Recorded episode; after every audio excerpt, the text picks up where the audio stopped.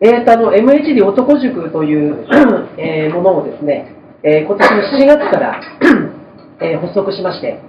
えー、昨年の11月にやろうと決めてですね、えー、7月から具体的に始めたんですね。まあ、あの どんなネーミングにしようかなと思っていろいろ考えた末、えストレートでいこうということで、えとにかく男を鍛える男塾ということですね。で、まあ、私自身がもともとは学校の先生になりたいということで、まあ、福島から上京しまして、で、教育実習に行ったんですけど、あまりにもその理想と現実が違ってたというところから、えー、学校を作りたいというのが自分の夢になりました。マイストーリーをちょっとお話しさせていただいてますけども、まあ、そんな中で、えー、まあ、教師になる夢を断念したんですが、あそこから学校を作ろうという、まあ、夢に変わりまして、でそれからまあ、苦節24年、え、経って、えー、一つのまあ形をまあ作らせていただいたのがこの男塾なんですね。で、あのー、まあ、1ページ目のその開塾の目的というところなんですけど、まあ、とにかくこのままだともう日本がダメになるというすごく危機感が僕には、えー、前々からありました。で特にその男が、まあ、今日男性の言葉なのでね、あのー、今の若いものを見ててどうなんだというような、え、先ほどの、ね、谷口さんと小林さんともいろいろお話しさせていただいたんですけども、本当考え方がこうみんなね、えー、甘いんじゃないかというような真面目な非常に僕感じを、え持ってたもんですから、え何かやんなきゃいけない。この男を強くしなきゃいけないっていうんで、立ち上がったみたいなところがありますね、かっこよく言えばですね。で、まあ、僕のその教育に対するこう思いの強さっていうものを、じゃあぜひ形にしたらどうかというふうに、えー、いろんなお客様、私のお客様とかですね、えー、いう方方々から、えーまあ、背中を押されたような形で、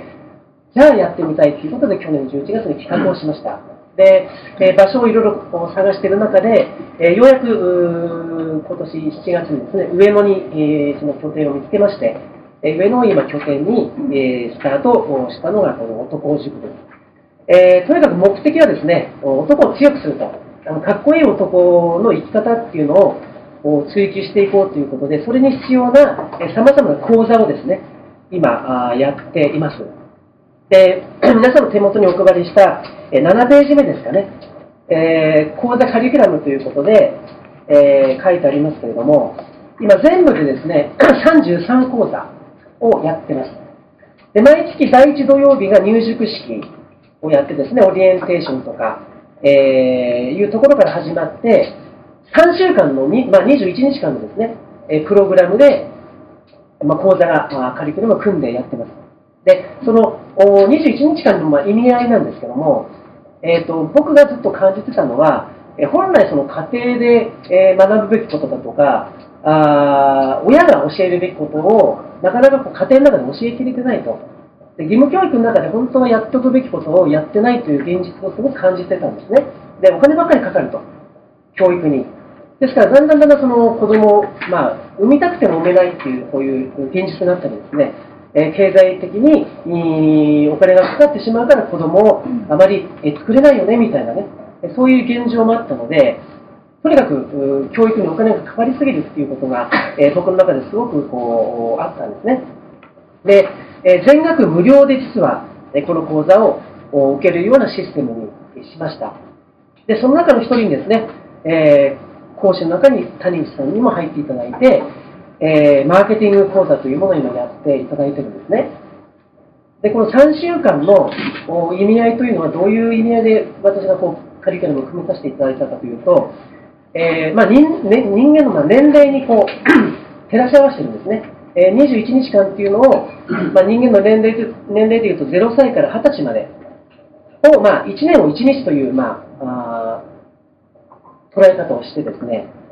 ですから、最初の1週間は、0歳から6歳までに本来学ぶことというような意味合いで、えー、例えばその自分史年表作成講座とかですね、自己分析講座とか、えー、セルフブランディングだとかですね、えー、自分をしっかり知るという、そういう講座をその1週間でやってます。で2週目はですね、じゃあ自分を知ったら次どうどうかっていうと、まあ、周りの人のコミュニケーションですね、えそういったことを取れるようなえ、形にしていきたいということで、えー、コミュニケーション講座とかですね、話し方講座とか、大丈夫ですか？話し方講座とか聞き方講座とかですね、え恋愛とか結婚講座とか、え小学校、中学年から中学生卒業ぐらいまでの、まあ、14、5歳ぐらいまでの本に、まあ、やるべきことですね、知るべきことを、の次の第2週目で学ぶようなカリキュラムにしています。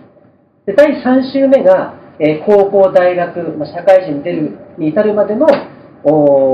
まあ、本来学ぶべきことですね。ですから、お金のこととか、え人生のその、まあ、人生設計作成ですね。お金のことにまつわる自分の人生設計。そういったことも全部やれるような1週間を組み立てて、え、やってます。それを全額無料でですね、受けさせていくと。で、その代わりに、感謝の心をしっかりと感じるとかですね、礼節マナーとか、そういう当たり前の人として当たり前のことをやれるように、え全部教育していくっていう、まあ、拠点をですね、えちょっと作って、そこに谷口さんも関わっていただいているという状態です。ですので、あの講師の方が約20名ぐらい、あの谷口さんも含めて、えー、協力いただいてるんですけども、全員あの手弁当というか、弁当もこうなしというね、もうただただ交通費のみという、そういうありがたい方々のですねご協力いただいて、えスタートを今しています。で、えー、7月に第1期生7名入塾しまして、で9月にですね、え2期生として4名、で今度10月にまた4名入ってくるという状況です。で8月はまあお盆の時期なので、まあ、講師の方々がですね、あのいろんなこうご予定があるので、え8月は入塾はあの受け入れませんでした。というふうに、まあ、毎月、まあ、少人数ですけどね、えー、入塾をさせていって、えー、とにかく男を 本来の男に戻すというかですね、えー、とにかく男があこれが強くなっていかないと日本の国も滅びていくぐらいの僕はこう気持ちを、え、持って、え、やってます。ですからほとんど今、上野に常駐している形で、えー、今頑張ってます。まあ、あのとりあえず事業の方はあのなんとか回る状況を作り上げたので、あのとにかく教育に一番、まあ、私がやりたかったところですね、まあ、ある意味使命感を持って、今、ちょっと頑張らさせてもらっているという状態です。で今後の展望としては、えーと、12月にですね札幌であの男塾の札幌校を開塾、えー、する準備で今あ進めてます。12月の15、16でですね札幌の第1期生を受け入れようということで今やってます。まあ、それであの小林さんにもですね、あのちょっとお話を聞いていただいたり、今日してるんですね。で、その準備として11月にちょっとセミナーをやったりですね、札幌で。そんなふうな動きで、えー、頑張ってるところです。ですから、まあ、塾生もまあもちろん入塾対象者ですね。そういった方々もこれから集めてもいくんですけども、えー、全国展開も考えているので、それぞれの地域の講師の方の協力とかですね、えそういったことをこれから募ってい、えって、まあ、こういう Facebook とかね、えいろいろソーシャルメディアも活用しながら、いろんな方の口コミもご協力いただきながら、え形にして日本を変えていきたいなと思います。かっこよく言えばそんなことをやっております。以上でございます。ありがとうございます。平和10代よろしくお願いします。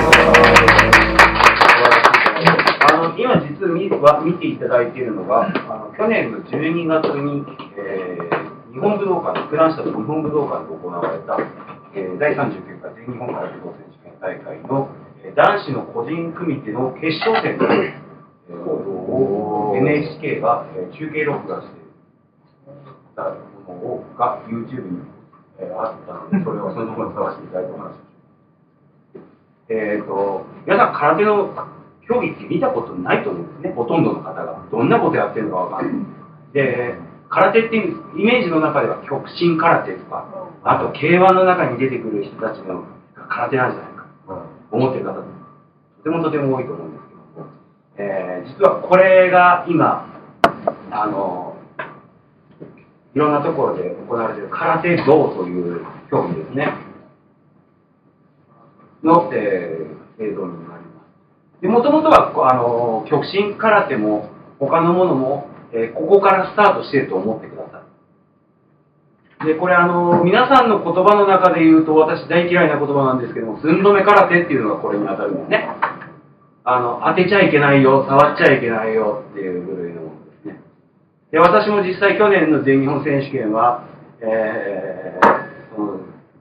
日本武道館で審判をする権利をもらいましたので、この場所に行ってたんですけども、えーと、空手のルールっていうのが、今、えーと、赤の選手の方、松久っていう選手の1ポイント入ってますけども、えー、中段の突き、上段の突き、これが、えー、ポイントとしてあの、技として正確に決まっていれば1ポイント。だから今のでいくと、青の選手のポイントになると。で、もうちょっと見ていただくと、ここで龍太郎怪我右利きでさっき切れちゃった。そうですね、あの耳耳の横あの拳が通った時に、あの検検査講座って言って、あのボクシングのグローブよりも、えー、もっともっと薄いもので、ボクシングのグローブみたいに完全にかぶせるものじゃなくて、ここの部分だけにかぶるものをつけてるんですね。それが結構強く当たっちゃうと、肌とか切れちゃうというふうになるんですけども。えー、もう少し見ていただくと、ちょっと大きな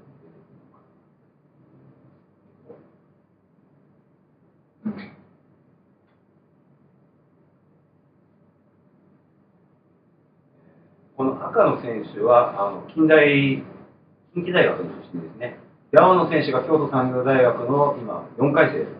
生で青の選手のお姉ちゃんが、えー、全日本選手権で女子の組手でべあと準優勝したりなんかしてます。2人とも、えー、世界選手権にも出てます。という選手なんですけども、今のは赤の攻撃をさばいて、青の選手がポイントを取ってみたいですね、これ。で、ポイントの取り方ですけども、月が1ポイント、で、中段への蹴りが2ポイント、で、上段への蹴りが3ポイントという形でつけています。で、あと今みたいにして、相手の選手を完全に倒して、マットに背中がついた状態で決まった月に関しては3ポイントを取ること。で、えー、っと、決勝戦は4分間なのかな ?4 分間か。で、それ以外の試合は3分、女子は2分の中で、8ポイント差ついた選手が勝ち、もしくはタイムアップした時点でポイントの多い選手は勝ちというのが基本的なルールです。まあ、あとペナルティーとかありますけども、当たってしまった強い触りをしてしまった。なんていうのもペナルティになりますし、もちろん柔道と同じ場外もペナルティということで、まあ、ちょっと見ていただくと、えこんなことやってんだ、空手ってっていうのが分か,、まあ、分かっていただけるというか、しあのあ見たことあるよ程度にもので印象に残していただけたらありがたいまあ、一般的に高校の空手部って言われるのはこれをやってます、ね。であとあの大学の体育会空手部っていうのもこういう。の大学の、えー、例えば極真空手部とかって言ってるのは彼ら体育会じゃないんですね。どっちかというと同好会扱い、これたちはもう叩き合っこしてるはい。であの極真空手とさっき中村さんにちょっとお話ししたんです極真空手と私たちのやってる空手の違い、大きな違いっていうのは、これだけあるんですね。まあ、叩き合っこするとかしないとかってのはまた別の話として、極真って皆さん聞いたことあるかもしれないですけども、げんこつ、拳で相手の頭叩いちゃいけないんですよ。でも僕たちは上段の攻撃はしていいことになっていて、あの、触ってもいいし、もしかすると、口に当たるとそのまんま歯がボロッと落ちちゃうってこともあり得るから。で今、赤の選手、私、これ、下唇切ってるんです。下唇切って、止血をして、した後ですね、今。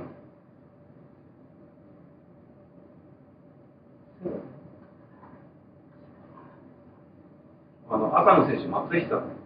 言って、えーと、近代出身で今、岐阜県からこういう試合に出てきてるんですけど、えー、彼186センチ、82キロで、えー、日本人最あ日本人の中ではものすごくスピードがある攻撃をする選手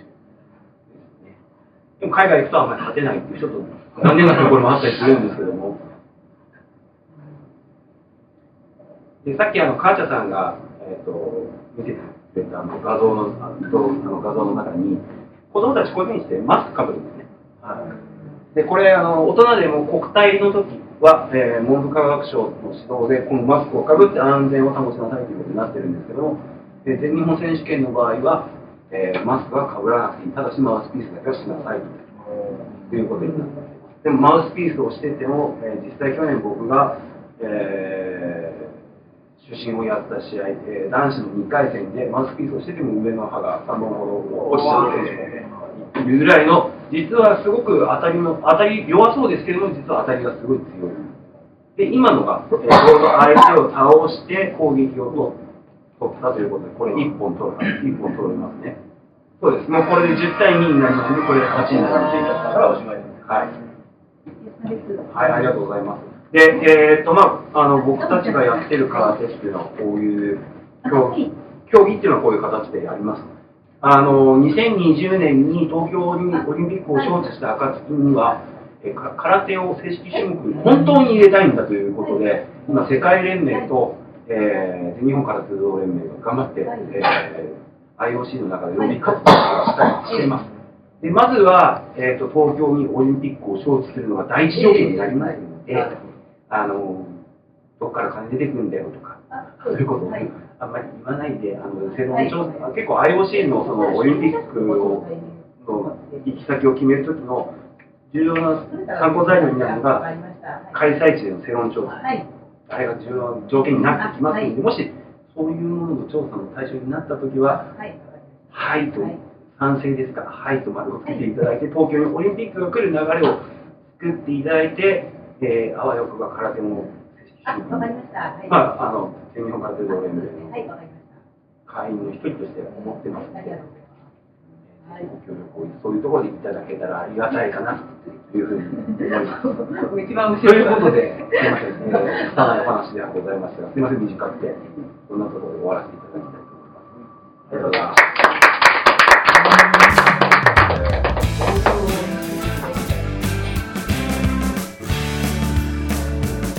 かれこれこの勉強会二十何回って言ってて、結構最初の方にやったのが、えー、ビジネスを加速させるモバイル環境の構築っていうのがあって、その時にスマートフォンであって、iPhone だったら無料だよみたいな、そんなような話をして、スマートフォンって何ですかっていうと、パソコンですよみたいな話をしたりとか、で、ビジネスをクラウドへっていうような話の時に、でそんな時に、例えば自宅のパソコンと会社のパソコン、あと外に出るためのノート PC だとか、こういうスマートフォンだとか、そういうデータは同期した方がいいですよ。で一元管理しないと意味がないです。こっちのファイルコピーして、外に持ち出して、そっちを更新したら、会社のファイルともうバージョンが変わっちゃいましたとか、そんなことやってたらもうダメなんです。で、そのためにドロップボックスとかそういうのがあるんですってことで、えー、遠隔地と遠隔にビジネスみたいな、そんなような話を過去したりしています。で、えー、っとまあ、そんなこんなで、スマートフォン時代の、ただボトルネックというのが出てきます。つまりこういうのを活用しようと思うとですね、どうしても、えー、らわれてしまうのが、スマートフォン自体の性能が良くないと、やっぱり自分の仕事に差し障りが出てしまう。で、通信回線のスピード、この辺が遅いと、やっぱりイライラして、なかなか仕事がうまく進まない。ようなことになってくるわけですよね。なんでこの辺りは、ちゃんと、えー、例えば端末の性能であれば iPhone5 になって、えー、CPU のスピードが最大2倍になっているというふうなことです。実際速いです。で、通信回線のスピードっていうことでいくと、えー、LTE っていうのがまさに通信回線の新しい規格なんですが、これはもう、例えばさっき、えー、パソコンで Facebook のページ、写真とか表示させさせてましたけど、あれは LTE の回線でインターネットを見ていく。この iPhone5 からの回線。なんで、普通にインターネットしてるのとほとんど変わらなかったと思うんですね。それぐらい速い回線になる。で、これは使う側の話で、コストも、じゃあということで、新しい端末出るために買ってらんないと思うんですよね。契約してらんないと思うんです。で僕が一番無駄だと思ってたのは、あの例えば iPhone があって iPad があってあと外出先にノート PC 持っていきますなんて時に通信回線だけでパケット定額を2本も3本も入らなきゃいけないようなですねそんな状況になっててそれは一番無駄でしょで iPhone5 になってテザリングという機能があって、それによって、1回線だけあれば、他の、ここれが、えーえ、au なりソフトバンクからの電波を受信することで、この電波を使って、このパソコンがインターネットにする。こういうことができるようになったんで、二重払いみたいな、そういうのがなくなりました。というのがあって、えー、LTE って何ですかって、まあそんなような感じなんですけども、その話が良くて、で混雑は解消されるのか。例えばソフトバンクだと、どうしても回線がなかなか繋がらないよみたいな、そんなような話があったりなかったりしまして、で、そうどうなのかと。いうのを今回ちょっとテスト形式にしてみました。興味があればお話しします。で、テザリング。えーテザリングとか間違いしていますが、テザーですね。ぶら下げるとかそういう意味ですかね。テザーリング。で、上の3つがですね、えー家でパソコンをする場合と思っていただいて、えーインターネットの回線があると、ルーターっていうのを通して、そうすルーターっていうのを通すと、複数のパソコンで同時にインターネットができます。で、テザリングっていうのは何かというと、単純な話 iPhone 自体、こういう端末をルーター代わりにして、そこに iPad がインターネットするとか、ノート PC がインターネットするというような形になるということですね。で、えーっとですね、こういうの新しい情報が出てくるたびに、いち、えーどうやって情報を得ていけばいいんだと。もうこういうの詳しくないからって言って、勉強しないのも一つですけども、そうやっていくと、えーせっかくコストパフォーマンスに優れた製品が出たのに手を出さないで、実は知らず知らずのうちにライバルに遅れを取るというようなこともなってしまうんで、じゃあどうやって情報収集をするかっていうとですね、まず、例えば僕がやった iPhone5 であれば、お店の人は専門家でも何でもないっていうことですね。あのお店の人も我々と一緒なんですよ。詳しい人もいれば、詳しくない人もいる。で、お店の中で詳しい人でも iPhone5 の情報を常にウォッチしてるかというと、まあ、できてないんですね。特にあの今回のか販売周りであれば、忙しすぎて、そんなことできやしないんです。僕が例えばネットで検索してる方が、はるかに効率的に情報収集できてて、例えば au であれば、サポートセンターで電話で問い合わせるのとメールで問い合わせるので全く違う回答が返ってくる件があったんですけども、そういうのも多分お店の人はそそんな状況すら知らないと思うんですね。だからそういうところで、じゃあどうやって収集するのかみたいなところは考えた方がいいし、で、まあ、えーぜひまあ、習うようになれるで、使ってみてみたいな感じで、もうとりあえず飛び込んでみて、使ってみて、そのうちに、で、一個物の上手なあれなんで、とにかく好きになってしまえば、どんなものでもで、こういうツールを活用する、まあ、アナログで行きたいっていう方は、もう全然手帳でやるとか、全然構わないんですけど、こういうツールでやるっていうのもいいんじゃないかと。こういうツールでしかできないことがあります。というようなところで、えー今回テストするのに、こんなところを参考文献しながら、えーいろいろと作りました。まあ、一番上はですね、KDDI 田中社長という方がインタビューを伝えたです。で2つ目がソフトバンクモバイルの宮川専務が、えー LT についてお話ししたです。まあ、当初はテザリングなしって言ってまして、その後、あ。とはウィキペディアのそのあたりが、えーじゃあ、ちょっとサクッと答え合わせだけしますね。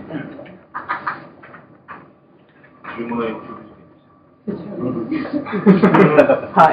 い。えー、一つ目は、3G 回線、G はジェネレーションの略。えー、高速通信可能で、なんとか G と呼ばれている 3.9G ですね。で、03。日本では NTT ドコモがクロッシーの名称で、XI と書いてクロッシーの名称で他社に先駆けてサービス提供している。えー、04、3G 回線の電波に周波数帯域として1.5ギガヘルツ、ギガで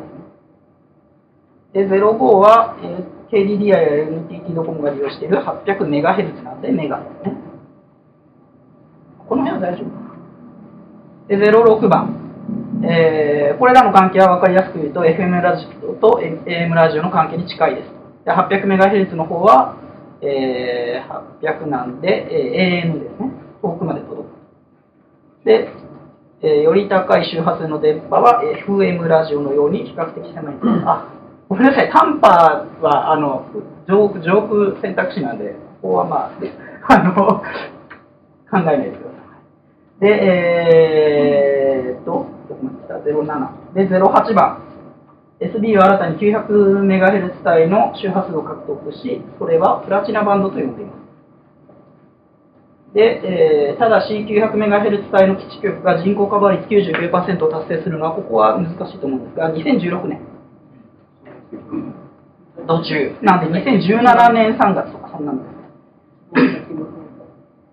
はい、そう、クイズ慣れしてると多分これが正解したと。で、えー日本では 2.1GHz 帯が採用され、これにより10は、立場が苦しくなった10はソフトバンクモバイル。で、えーと、次のページ見て、一方 au はですね、あ、じゃない、au っていうのはサービス名なんで KDDI ですね。えー、2GHz 帯のユーザーは他の帯への移行が済みます。で、テザリング。テザリングとは、スマートフォンなどの携帯電話から無線 Wi-Fi の電波を発するなどによる。まあ、例えば、えー iPhone ハードの場合は他にも USB でつなぐこともできますし、えー Bluetooth という技術を使って、この、やることもできますが、一般的には大体 Wi-Fi を使います。無線 w を使って、えーテザリングをするという感じですね。全問正解者。ない？一人二人はあるかなと思ったす小泉さんは？えー FMAM と99%まで。ああ、99%。あそこはもう、あの、唯一ここだけが3択になるかなと思って、はい。まあ、解説が聞きたい方はぜひ懇親会の場で、えーあの、やります。その前に、えーっと、もう、とりあえず、えーお二人、お話をしていただいて、いいでしょうか本当ほぼ半分かなだよ。いや、でもね、多分そんなに難しくなくいけるんじゃないかなというふうに思いますよ。全問間違いすんじゃない思いながらですね。間違い3問だけだあと、あと結構、あと結構当てずっぽで当てずっぽやなんで、で、なんでこんなジェネレーションだとかギガだとかやってるかっていうとですね、こういうのを見て、多分拒否反応する方ももしかしたらいらっしゃると思うんですよ。でも、あの、実はそんなに難しくないというか、あの、そう思い込んでるだけかもしれないんでっていうことで、で、その、基本の略さない名称さえ分かってたら、そのインターネットの記事とかも読みやすくなったりするんで、そのところだけ、ポイントだけ押さえておくと違うんじゃないかな。という意味で、はい、やりました。というわけで、以上ですね。答えだけ言っても消化不良になるので、はい。ちょっと後ほどね、そのさっきの本たちが。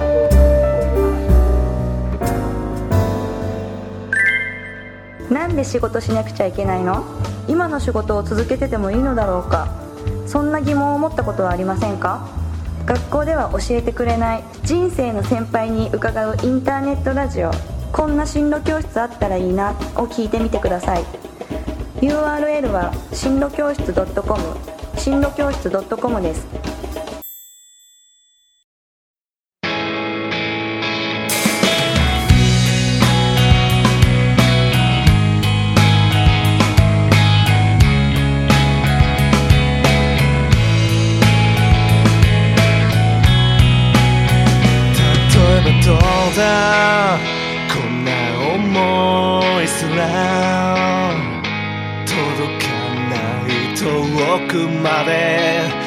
今更らだと言いかせては愚かさかみしめてる互いに持った。儚い絆が歪みさえしなかった。ら今以上にそれ以上に愛をれてるのに。実はまだ今でも。出会った頃の時間が流れんだ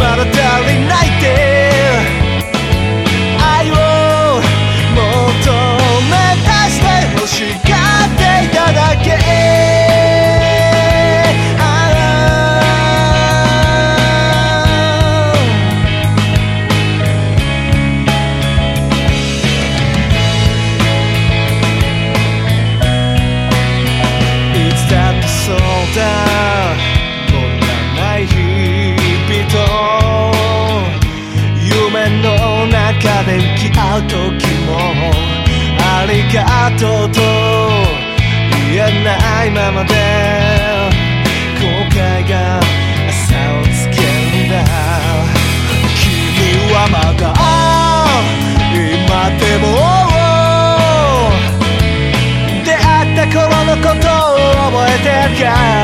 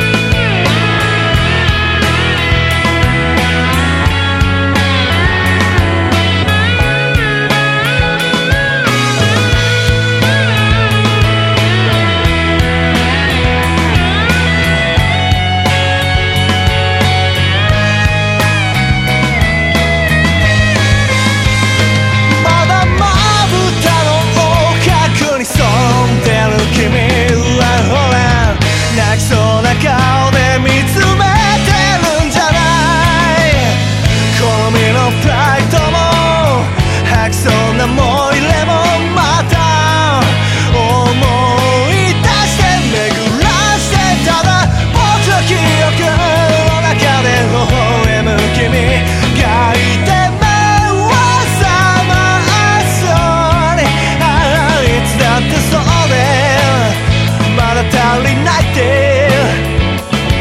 愛を求め出してほしい